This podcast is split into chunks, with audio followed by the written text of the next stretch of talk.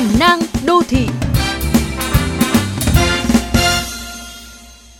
Anh bạn lâu ngày không gặp, bữa nọ hẹn cà phê tâm sự. Sau những chuyện trên rời dưới biển, anh than thở với tôi về việc vợ chồng anh đang định bán nhà. Tôi ngạc nhiên vì đó là căn nhà mà hai vợ chồng anh sau bao nhiêu năm tích góp mới mua được mảnh đất để xây. Và anh cũng đổ rất nhiều tâm huyết vào căn nhà này. Lúc bạn chúng tôi còn mới được mời đến dự lễ tân gia hồi cuối năm ngoái. Hóa ra, cách này mấy tháng nhà anh có hàng xóm mới, gia đình này lại quá yêu văn nghệ. Bình thường cũng chẳng sao nếu họ bật vừa đủ nghe. Nhưng khổ nỗi mỗi lần nghe nhạc, họ đều vặn hết công suất loa, như thể muốn chia sẻ tình yêu ca nhạc với tất cả hàng xóm láng giềng. Anh bảo sau một ngày làm việc mệt mỏi, tối về cơm nước xong, chỉ muốn yên tĩnh nghỉ ngơi, vậy mà phải nghe nhạc một cách cưỡng bức.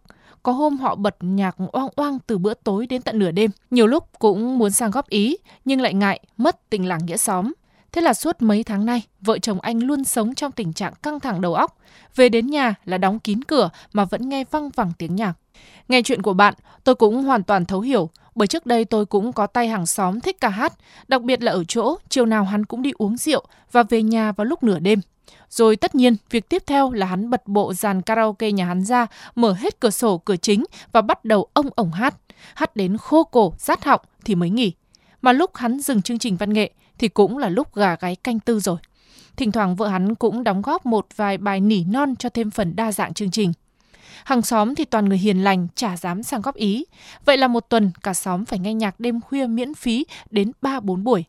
Việc gây ô nhiễm tiếng ồn trong khu dân cư đã được quy định trong các văn bản pháp luật, mức xử phạt cũng khá cao, nhưng hầu như đều không bị xử phạt.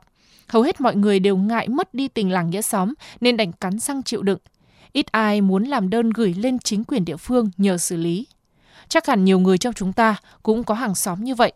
Vậy thì hãy làm người hàng xóm mạnh mẽ để lên tiếng khi cần. Nếu không sẽ có lúc phải đưa ra quyết định đầy đau khổ như anh bạn của tôi, đó là bán nhà để đổi lấy sự yên tĩnh. Mà liệu khi sang nhà mới có tránh được những người hàng xóm quá yêu văn nghệ?